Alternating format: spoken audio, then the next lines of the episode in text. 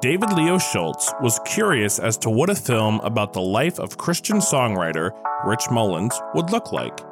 After meeting Dave Mullins, brother of Rich, Schultz shared his desire to make the film. After many discussions about the project, the two decided that they wanted to tell Rich's story, hoping to impact other people's lives. While some praised the film for its unflinching honesty, others criticized the film for that same reason. That was Ragamuffin. And this is Godfellas. Saddle up with McGee and me as we head on an adventure in Odyssey. We'll focus on the family with a veggie tale. It's the greatest adventure with great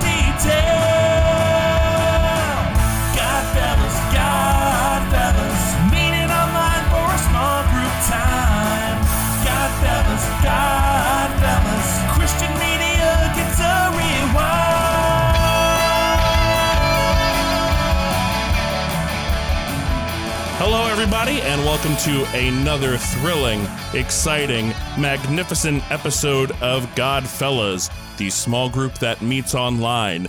I'm Mr. Zach. I'm Mr. Brandon. And today we will be talking about the film Ragamuffin, based on the life of Christian singer songwriter Rich Mullins. But, ladies and gentlemen, before that, I am so, so, so, one more so excited to introduce our guest today. He is a singer songwriter himself. He writes amazing music. He is a worship leader extraordinaire. He's either my first or second favorite worship leader of all time. He's the man, uh, just a hero to me in so many ways. And he's in a little group called Outside Worship. Ladies and gentlemen, please welcome to the show Mr. Marty Michaels. Woo! Nice. Man, thanks so much for having me. I'm glad to be here. No, no problem. It's it's our. You were actually one of my uh, when we started talking about doing the show and potential guests. I was like, oh, let me just write Marty in there and Nice. find the nice. perfect Good to know. episode. Good to know. Yeah. And uh, we actually, so I found out about this movie because uh, I wasn't familiar with Rich Mullins, like as a person. Like after listening to him, I was like, oh, I know that song. Yeah. But Marty used to do um, a cover of a song every Wednesday on his YouTube. And he started doing a lot of Rich Mullins songs. And I was like, these songs are like, not, not weird, but it's like they're, they're pretty different from, you know, just your typical, here's an 80s ish, you know, song Yeah. about Jesus. And yeah, then when I heard about this movie and that it was free on Amazon Prime and YouTube, I said, "Up, we gotta, we gotta have him on." nice. Yeah, man. I'm I'm a huge Rich Mullins fan and uh, have been for over, gosh, 25 years probably. And uh, Brandon, when I, whenever I, so usually I'll send out like, here's some of the movies coming up because we have the, you know, Mitch and Brandon, and I'll say, which ones, which ones do you want? And Brandon right away texted back, I want Ragamuffin. So, uh, Brandon, would you care to elaborate on on why that is? yeah, you know, so when I when I first, you know, clocked that we were doing Ragamuffin, I was thinking uh, that this was like the Brennan Manning biopic. So like I did like a brief glance at what what you know like your lineup, but this works out perfect for me. I'm also a huge Rich Mullins fan, and I have been for you know forever. So I was just as excited when I did a little further reading and realized this movie was, you know, about the life of Rich Mullins. So Yeah. this was a this was a win. This was a win win for me. So, uh, Marty, I talked a l- just a very little bit about um, outside worship, and would you like to talk maybe a little bit about what outside worship is? Yeah, so we're um we're basically just a, a collective of, of worship leaders and songwriters, and uh, we're basically lifelong friends. But Phil Lager and Anna Street and myself, we've all known each other since we were teenagers, and we're all in our forties now, which uh, is really really tough to say. but um, yeah, I, humbling, I should say. I, um, but yeah, so we've known each other a really long time and have lived a lot of life with each other, just as friends and um, as music makers. Even we used to be in a band way back in the day, uh, around 2001, 2002. Uh, called quarter past three. And Um, yeah, so like we we did that for a couple of years, and then everybody like just we all kind of got married and got you know we just went different ways, and um, and then just found ourselves like, gosh, 14 years later, um, or however long it was, uh, we, like as only God could orchestrate, we all ended up in in Brooklyn, Mm. and uh, reconnected and just all got back in each other's lives and our families like because we all have kids now. Um, we just get together and and uh, just you know as i like to say in church circles we got like, just fellowship you know Yeah. uh, we would uh, you know we we'd eat together and pray together and all kinds of things like that but anyway we just kind of felt like the lord was um, was calling us into uh, something different and before it was like one of those things where we felt like god was calling us to places uh, to lead worship or to write songs Mhm. together or whatever. It actually started as um, we feel like the Lord's just saying, "Hey, you need to be singing together and worshiping together, just for you. For it doesn't matter if anyone else is in on it. it, it it's just uh, this is for what what you need to be doing." So, anyway, long story short, that's um, that's kind of where we are now. But uh, so we've just released um, our first full like record and uh, it's just really it's kind of crazy to think about um, all that we've been through even in just the last three years since we first uh, officially became outside worship so Yeah. yeah. Yeah. that's awesome. Can you uh, talk maybe a little bit about uh, your new album? What's it called? Uh, any standout uh, stories or things about the album? oh man there's so many stories and i won't i won't divulge into all those. Uh, uh, but yeah i mean we so the album is called here to remember and it comes that line comes from the title um, or the title track i guess if you want to call it or think of it that way. It comes from a song called altar which is a remake of come thou fount of every blessing. And this new um, kind of refrain or chorus um, that phil actually wrote before we decided to you know jump into this outside worship thing together. Uh, but he wrote this chorus with the words um, you will not leave me never forsake me. You're the god who brought me safe this far. I build an altar here to remember that you have been good for all my days.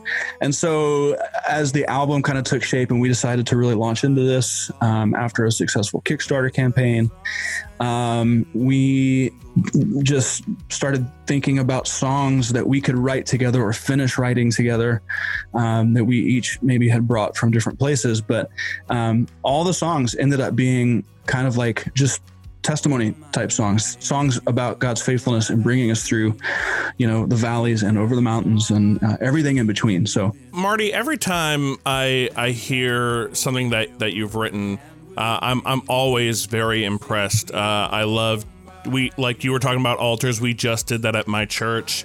Nice. Um, and you know, I've been doing another one of your songs with all my heart. Uh, I take that song everywhere. I I really love and, awesome. and appreciate your music. And so I'm curious, how do you personally approach writing worship music? for me, i- i- if it, it just has to connect me to something, whether it's a um, if it's a passage of scripture, um, if it's you know if it's the words of Christ Himself, or if, you know anything else like that. With all my heart, I'll use that as an example. That comes out of Deuteronomy chapter six. It's God um, reminding His people, you know, this is the most important thing. This is like the supreme thing to love the Lord your God with all your heart, with all your soul, and with all your strength. Um, and it was like after he'd been re uh, uh, refamiliarized his people with the Ten Commandments. So if you actually go back and read it, the Ten Commandments, you know, they make their their uh, grand entrance, you know, back in Exodus. Right. But through Deuteronomy, like several things have happened. Several years have taken place between when you know Moses came down with the Ten Commandments, and and God is reminding His people again that this is the thing. This is the most important thing. Don't forget it. And then He goes on to say, teach it to your children. Right, write it on your door frames. Think about it when you get up in the morning, and think about it when you lie down at night, and think about it when you walk along the road. I- You know, I have heard those verses for years and years and years. I think for me, though, there was a moment when it just clicked, and it it, it, started to impress um, in my heart that like literally everything I do has to be consumed with um, doing the absolute best that I can to love God with all that I have. Um, and so that song really just kind of came out of it. It's just one of those things. Like you know, the chorus of that says, "I will love you, Lord, with all my heart, soul, and strength." Um, and I thought. Uh, I wrestled with that. Like, could I just say, "I love you, Lord, with all my heart, with all my soul, and all my strength"? But I decided that putting that little word will in in the middle of it it's almost becomes like a declaration so that even if i don't feel like i'm doing it the right way even if i don't uh if i feel like like i'm i'm really just i'm botching this whole thing up this whole living in faith thing Mm. i can still make good on my promise that i'm i'm gonna try my very best and i may not get it right god but i'm gonna love you with all my heart with all my soul and all my strength you know and so um anyway that's that's just one example but i i think every song that i've written um probably comes down to a moment like that where i've just i've connected with the heart of what was being said whether it comes out of scripture or whether it's just kind of um you know my own words um it, it generally comes out of a response You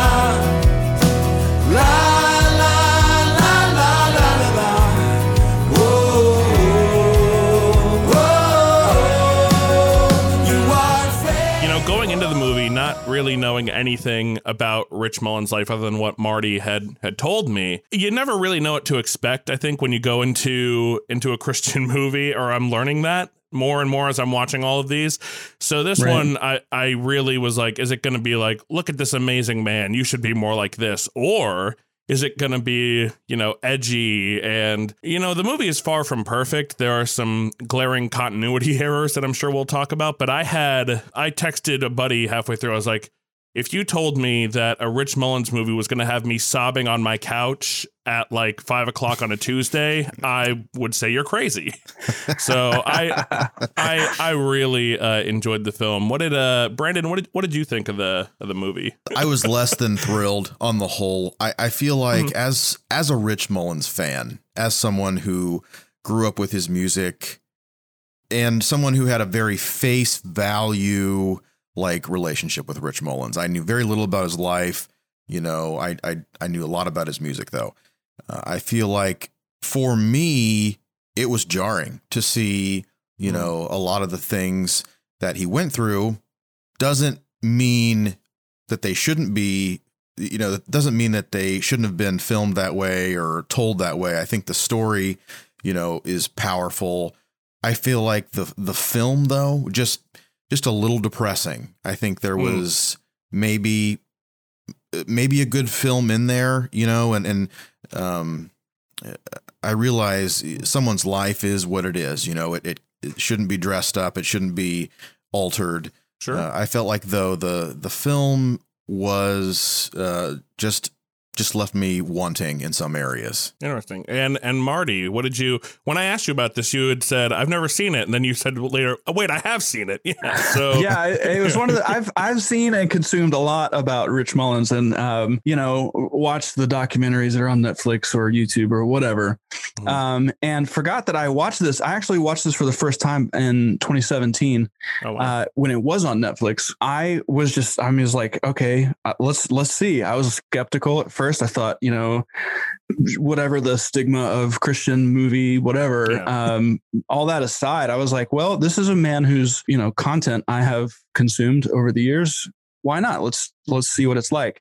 And I had heard a couple of things again from the documentaries or just stories, whatever. But man, when I watched it, I mean, yeah, I was like, everything, even just visually, everything just seemed like overcast. Mm. I don't know if that's the right way to say Yeah, it, but like sure. even, and I, I went back and watched a little bit of it today, just kind of brush up on it. But like everything from like the beginning, um, all about his childhood, everything just kind of feels like it has this this really dark, almost like vintage, cloudy, overcast filter over top of everything. And I feel like that goes really well with um, the backstory. Now, um, I'm sure that a lot of this content uh, is close. Mhm. I, I can't say whether or not. I mean, I never knew the guy. Um, Right.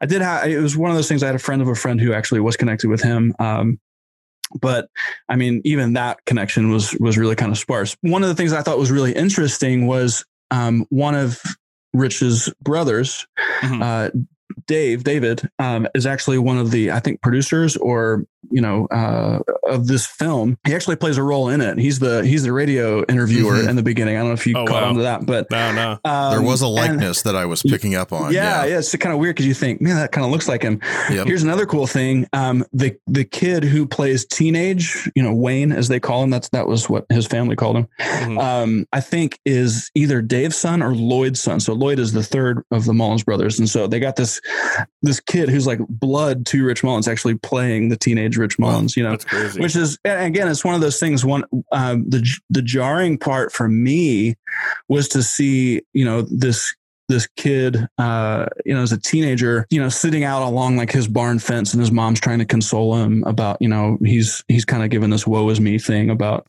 my dad just doesn't like me doesn't you know thinks i'm worthless or whatever. And he's smoking a cigarette. And that was like the first thing that i thought wait a minute. This, this is a teenager. Um, and that was when I realized, okay, this is this is what I've got to settle in for. And um, throughout the rest of the movie, um, it was just one thing after another. And there's like, I, you know, I I don't have a problem with it at all, but I have a feeling that like a lot of people who watch this and, and we're thinking of like this is the sing your praise to the Lord guy. This is the our Yeah. God is an awesome God guy, and Yeah. like you know, just the consummate contemporary Christian musician. Yeah. And here he is, like with a cigarette in his hand, half the film. You know oh yeah. and um And cursing.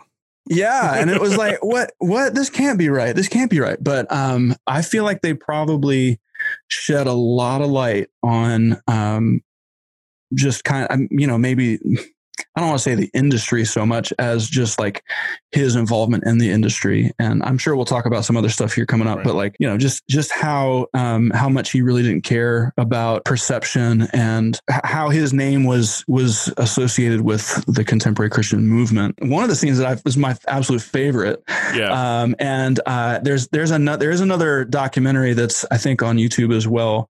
Yeah. Um, that verifies this. It's his brother talking about, or, or his friends. There's a girl in the movie who they named Sparkles or Sprinkles. I can't remember, but that's actually her last name. oh wow. Uh, one of his one of his friends there from college at Cincinnati Bible College. But um, you know, she's actually telling the story about how she was actually the one who got, or you know, maybe it was the other girl. It was anyway. It doesn't matter. One of his close friends sent this recording, this little tape recording of "Sing Your Praise to the Lord," um, unbeknownst to him, to a record label in Nashville, and um, that was when in the film you see Amy Grant listening to it, uh, and like the producers and and all the record label people are like, you know, what? This is different. Are you sure? And Amy's like, yes, I gotta have it, you know. and then fast forward to the the record um, record exec like calling him, uh, and he's like, who who you know why would anybody from nashville be calling me first of all? And second of all i don't care. I'm not interested. Thanks but no thanks you know? And uh that, i mean that actually as it's told by you know his closest friends that, that were there um, that actually happened. Like he had no interest whatsoever in having you know i'm sure he didn't even know who amy grant was. Hmm. um, I think, and back in the day, I think she was still relatively new on the scene. But anyway, like it's just things like that that just blew me away because I just didn't know, you know. And I think I, I that might sound a little negative the way I'm saying it, but the positive side of all that is um, one of the most fascinating things that I've learned about Rich Mullins is that when he died. Mhm. Unexpectedly and tragically in a car accident, when he Right. died, it's believed that he had no idea how much money he Yeah. actually had because he got to a point where he was like, "Look, I don't want you know." He he, he very very um like early on in his life, according to the movie anyway, he talks about Saint Francis of Assisi, right? Yeah. And talking about like just shedding off all the world's possessions and things like that. And he really embodied that. Um, that's why in the movie you'll see him like barefoot all the time. He was he Yeah. was known also when he was performing live. He was in like cut off jeans and a white t-shirt. Like he just he just did not care about appearance or perception. He was all about letting people know about God's love through and, and what God has done, God's love has done in him as well. And um, like that that I had heard about before, but like to see it was just um was really kind of cool. Brandon, can you think of anything in the film that you particularly enjoyed? Well, uh, just to comment on what Marty was saying a little bit, I, I feel like this movie had a hard time or had just had a hard time figuring out uh, the kind of movie it wanted to be. Like, I Mhm. think some Yeah. of the stories that Marty was just talking about, and that paints a better picture to me than the movie did. And I think Mm. if this was like a documentary filled with clips of Rich Mullins and interviews, like, I think that would have been more interesting to me. Some of the the thumbing his nose at the industry he did, and like the perpetual vagabond uh, Mm. appearance and state that he found himself in. It, it almost made it seem like that was his religion. It was like uh, it was like a, a Mm. religion. It was like a, a religion built on not fitting in. And to Sure. me, I, I'm sure that's not that was not like his intention.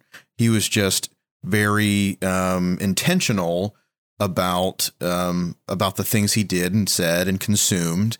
But the movie, the film, made it seem like uh, this was like this was his god almost. You know these Yeah. these things the the anti-establishment the Right. anti-CCM Rich Mullins is is kind of the the poster child for being everything that that doesn't represent and to Right. me to me that was like it it was just it was sad you know and Hmm.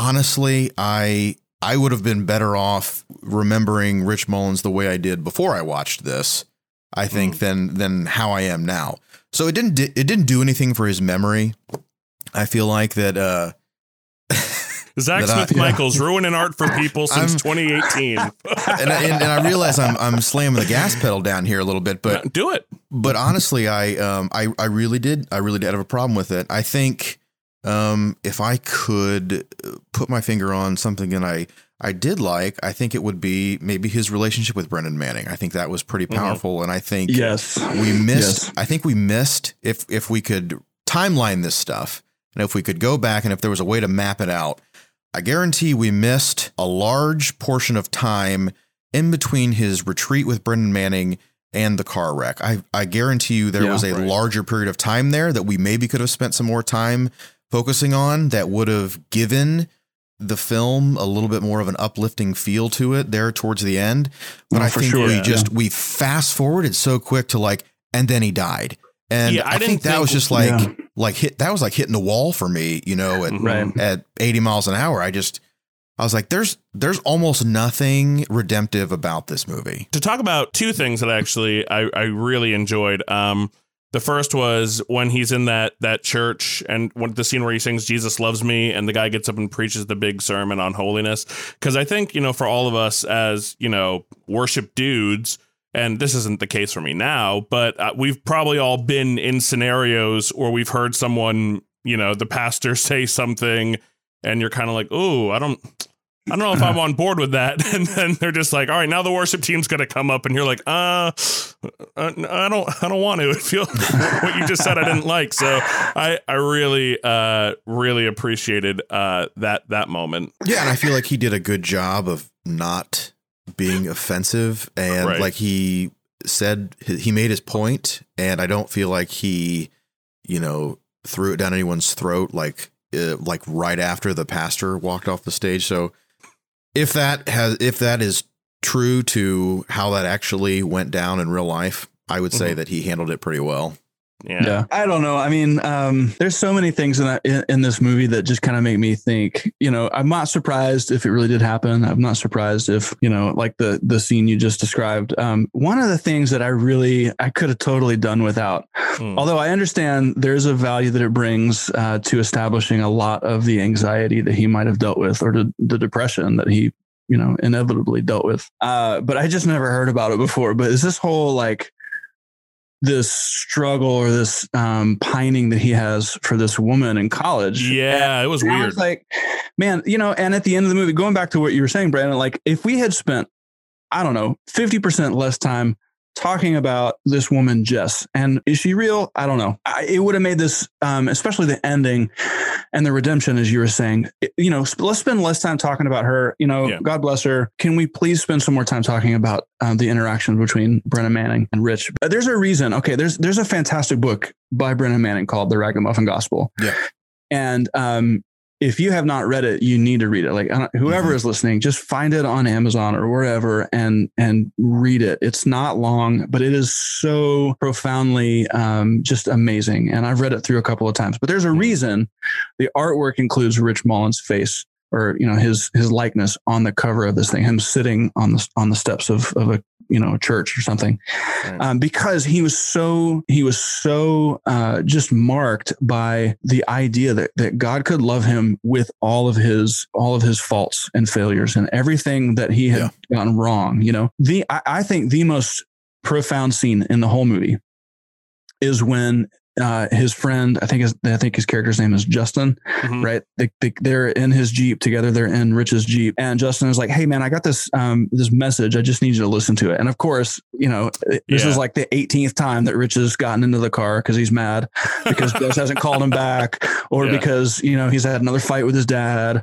or, you know, and he puts this tape in and it's Brennan, it's a sermon by Brennan Manning talking about just the, um, just the white hot love of God and how like you know and I think it even I think the the, the film opens with this voiceover of the character Yeah. who plays Brennan Manning talking about you know um when you know at the end of our life when we stand before the throne I'm convinced that you know Jesus is only going to ask me one question he's going to ask us all one question did you believe that I loved you right Mhm. and I think that's that bite uh, that sound bite comes out of that message That I could be wrong but um that's my favorite part of the whole thing because Yeah. it did to me uh, every time I've watched this, I've now I think watched the movie three times. It did to me exactly what it did to Rich in the car. Like he pulls over, right, Yeah. and gets out of the car, and he's just totally overcome by the idea that God could love him as as much as he does, even knowing that that he is, you know, he's messed up, right? Right. Uh, and I'm I this- I'm the same way. That's why it connects with me, and that's why I feel like for me, like this movie really hits home Mhm. because of the involvement that you uh, learn about from Brennan Manning. So, all that to say, I really wish they had spent a lot more time just unwrapping and unpacking all of that. Yeah, I I feel like not to keep going on this, uh, you know, and this this is the the Rich Mullins biopic. So yeah. I I feel like there is a little bit of uh, you know a little bit of extra chaff, if you will, that we're gonna have to deal with. You know, it's just they're they're gonna they're gonna include more things like that.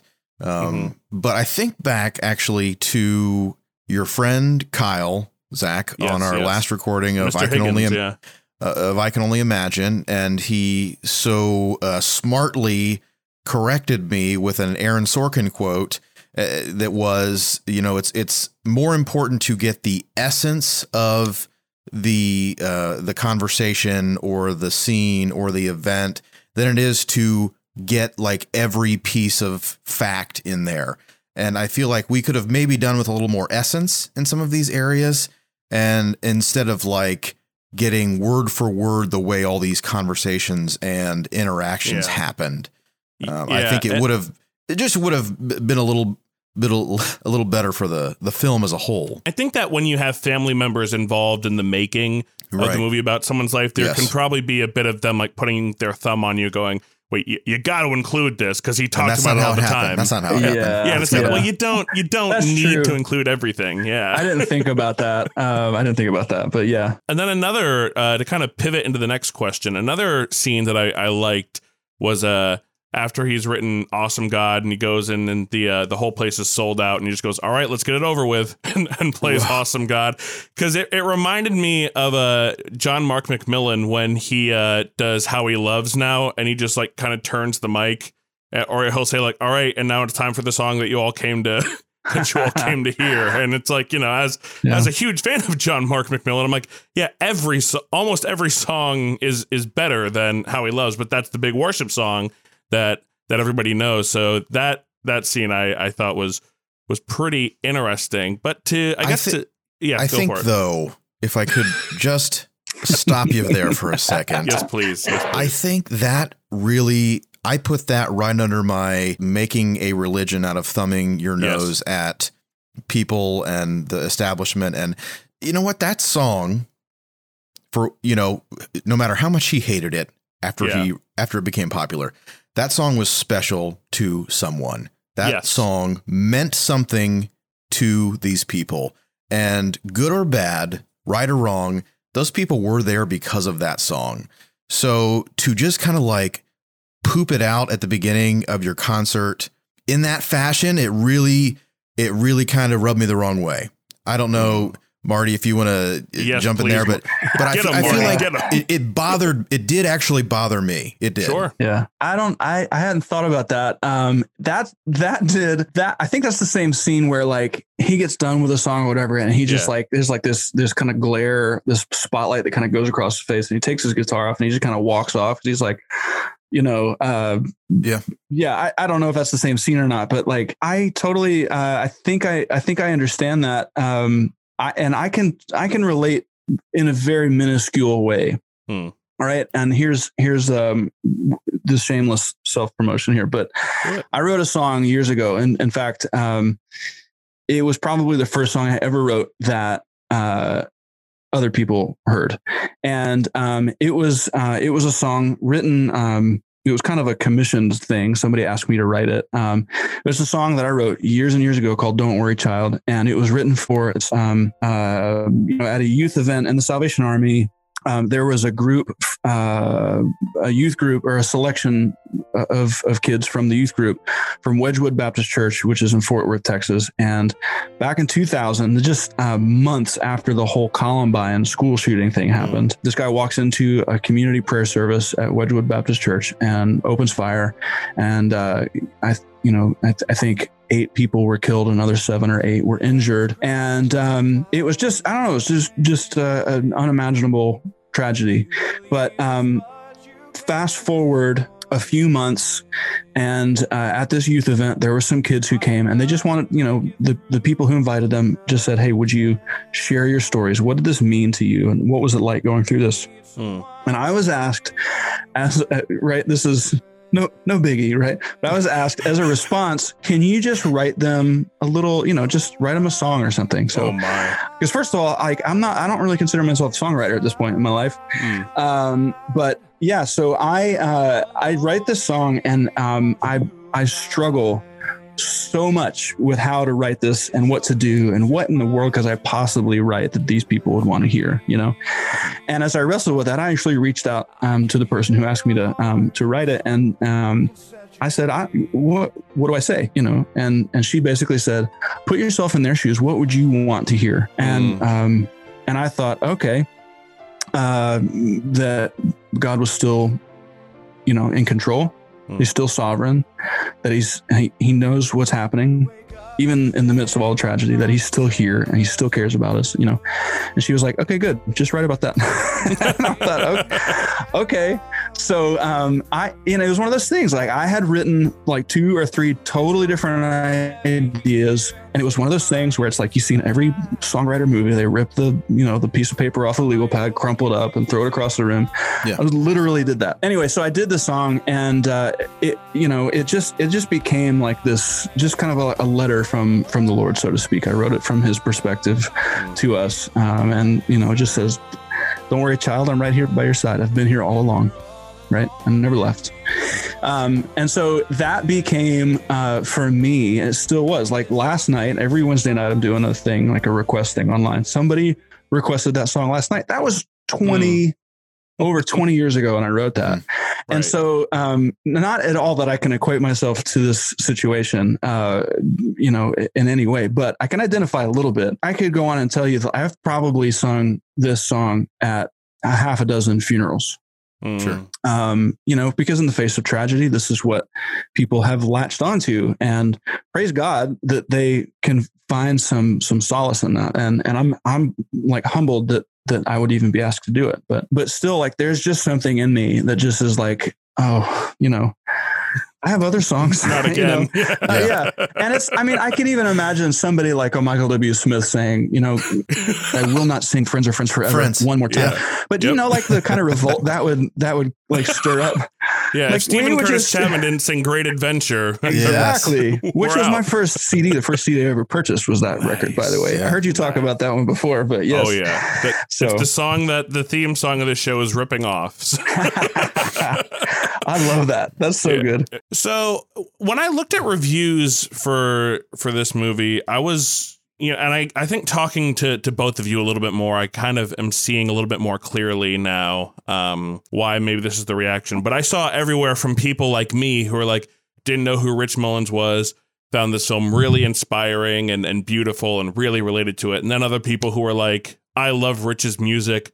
What was this movie? What a disaster. I can't believe it. Yeah. And Sacrilege. and- right. And then there's on the other hand, there's people who are like, in this movie, he smokes and drinks alcohol. So there's there's kind of all these different camps. So um Brandon, why do you think that this movie has been so polarizing for for fans? Because you seem to be the most uh cold on it. So I'd be curious to hear a little bit about your thought on this.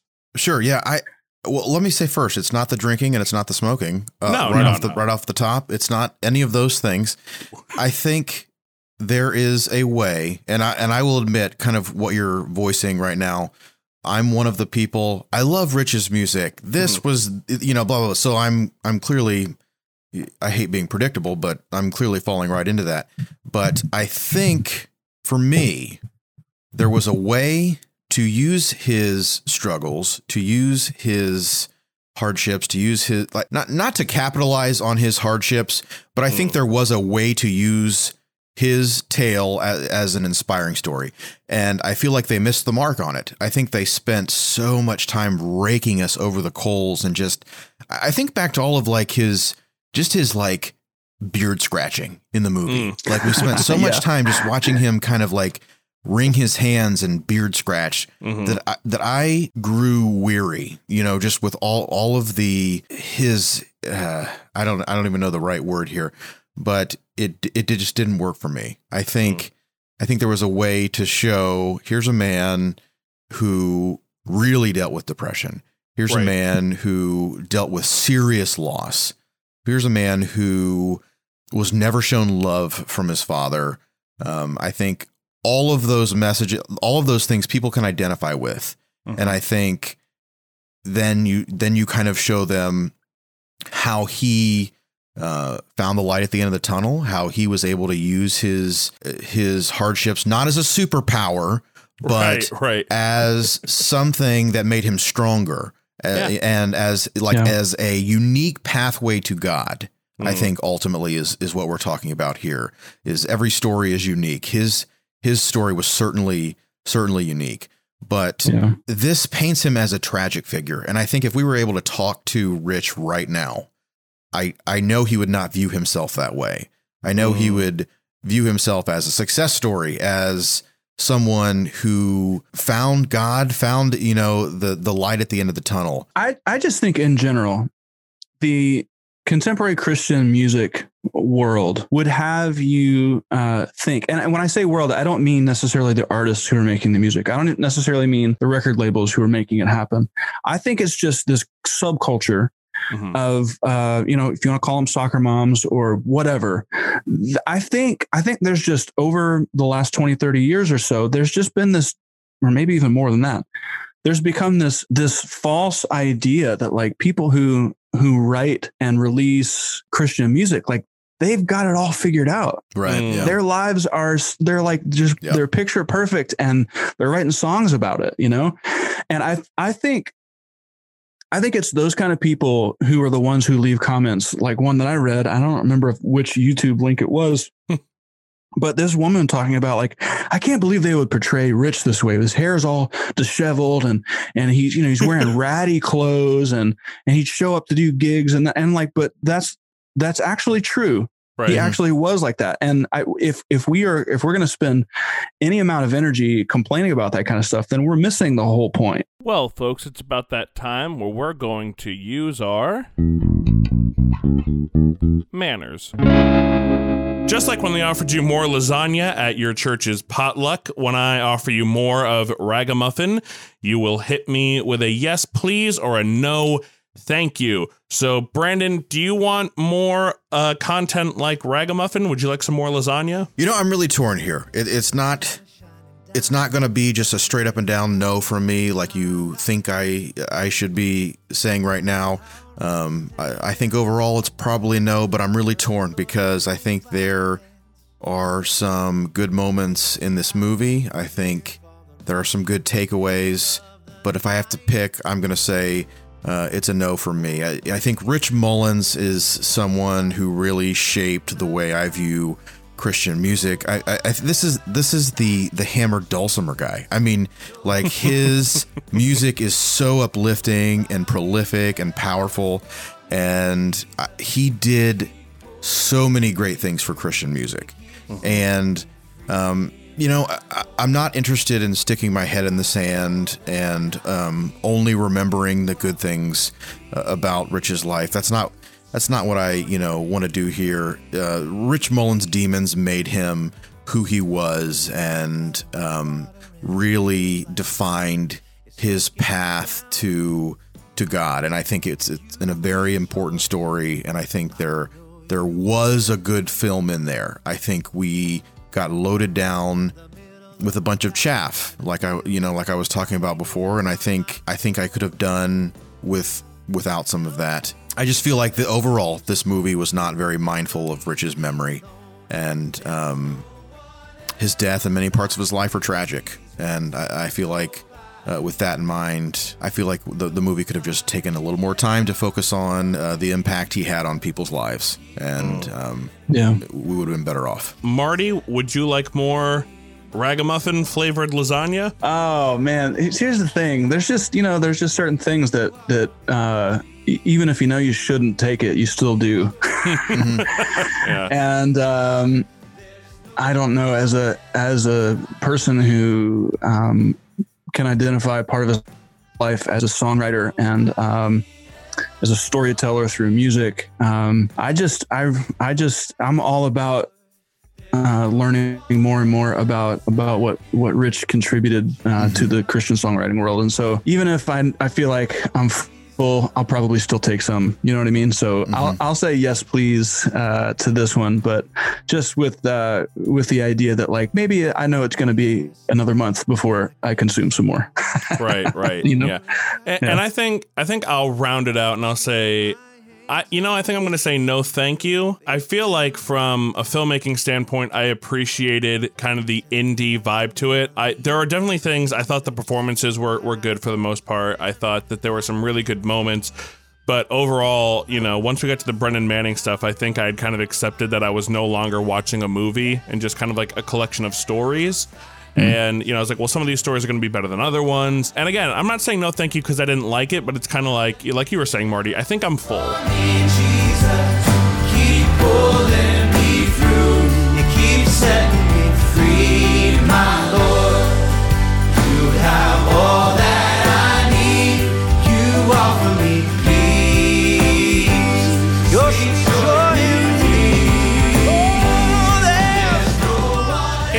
conclusion, folks, Ragamuffin is free. So I think if you, I think if you've listened to our conversation, Yeah, do it. Uh, yeah, why? I see for yourself. This is one. They're like you know, it's not like God's not dead. Where I'm like, please stay away from it. This is one I think you might have a really nice experience with, and you might n- not. But I think it's kind of worth. Uh, similar to Last Temptation of Christ, I think it's kind of worth seeing for yourself. Uh, Yeah, sure. where you land on that. Marty Michaels, Marty Yes. Michaels, Marty Michaels. Thank you so much. For being a guest on Godfellas today. It's an honor to Man. have you on our show. Thank you for having me, man. This has Yeah, been it's good good. meeting you, This has man. Been good. Yeah, it was good to meet Yeah. you too, sir. Yeah, you're Yeah, wel- and you're welcome back anytime, Marty. You have an open invitation. So, Marty, if people want to check you out, uh, and we'll put links to your your stuff in the in the show notes. But if people want to check out what you're up to, where's the best place for them to do that? Uh, hands down the best place. Um, just because it's it's like 98% of my life right now but it's with outside worship you can go to outsideworship.com and get all uh, the information you could possibly ever want uh, about all that we're doing right there so Mm. yeah check it out It's good, and everyone, please check out Here to Remember. It's it's very very good. Uh, I've been listening to it in my car nonstop. Uh, nice It's got some it's got some good songs on there. It's got some really good singing too. So you should Thanks, man. Check it out. Yeah. Hey, so Brandon, you mentioned just a minute ago about the like the dulcimer. He's the dulcimer guy, right? Rich Yeah. Mullins dulcimer guy. And uh, I've been thinking about how like that sound, right, is so much of rich. And I feel like I don't really know that anyone used it before he came along. And then all of a sudden, fast forward 20 years, Coldplay is using it. And, you know, a lot Right. of other people are using it. Yeah. Now I, I realized like anybody could use this instrument, whatever, but that is a staple for me is the Rich Sure. Mullen sound is that hammered dulcimer. And uh, so much so um, when we were working on one particular song, Ooh. the song that we wrote called uh, "Back into the Light." Actually, um, we sample some uh, some hammered dulcimer in there, just because, like, I don't know, it's just a little hat tip to Mr. Mullins, you know, Yeah. um, uh, almost It's just great. pay a little homage to him. All right. Yeah. So instead of hearing uh, "Godfellas Never Say Die," you're going to be able to hear one of the the great songs from Here to Remember. So so uh, is that the one, Marty? Back Back, to the into light? the light, yeah. back into the light. All right, we will play that out for for everybody. Well, again, thank you for listening to Godfellas. Make sure that you come back next month when we're going to be talking about Apostle Peter and the Last Supper with my old youth pastor. So that's going to be really fun, everybody. But until then, I've been Mr. Zach. I've been Mr. Brandon. And I've been Mr. Marty. All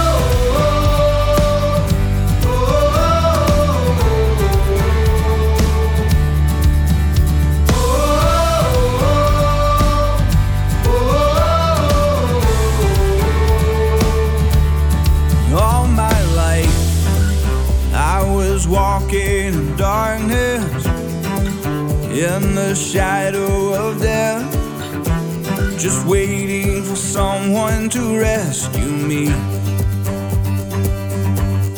Locked away in my sin and confusion, your love tore through the night. Those prison doors flung open wide. From death to life, Jesus, you raised me. You life again. Your in mine, so freely given. It's no longer I who live. I was alone in the darkness. I was dead in the night. You raised me to life, loved me back into the light.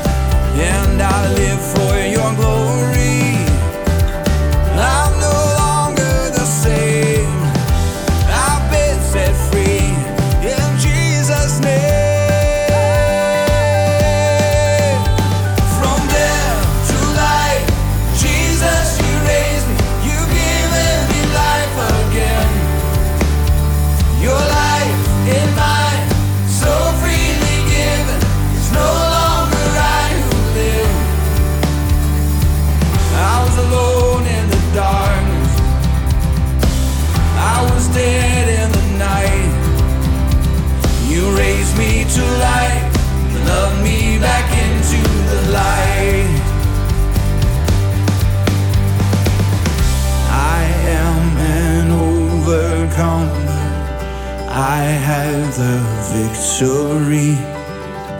The blood of Jesus makes me clean. Nothing can stand against me. Darkness now has to flee. His glorious light shines in me.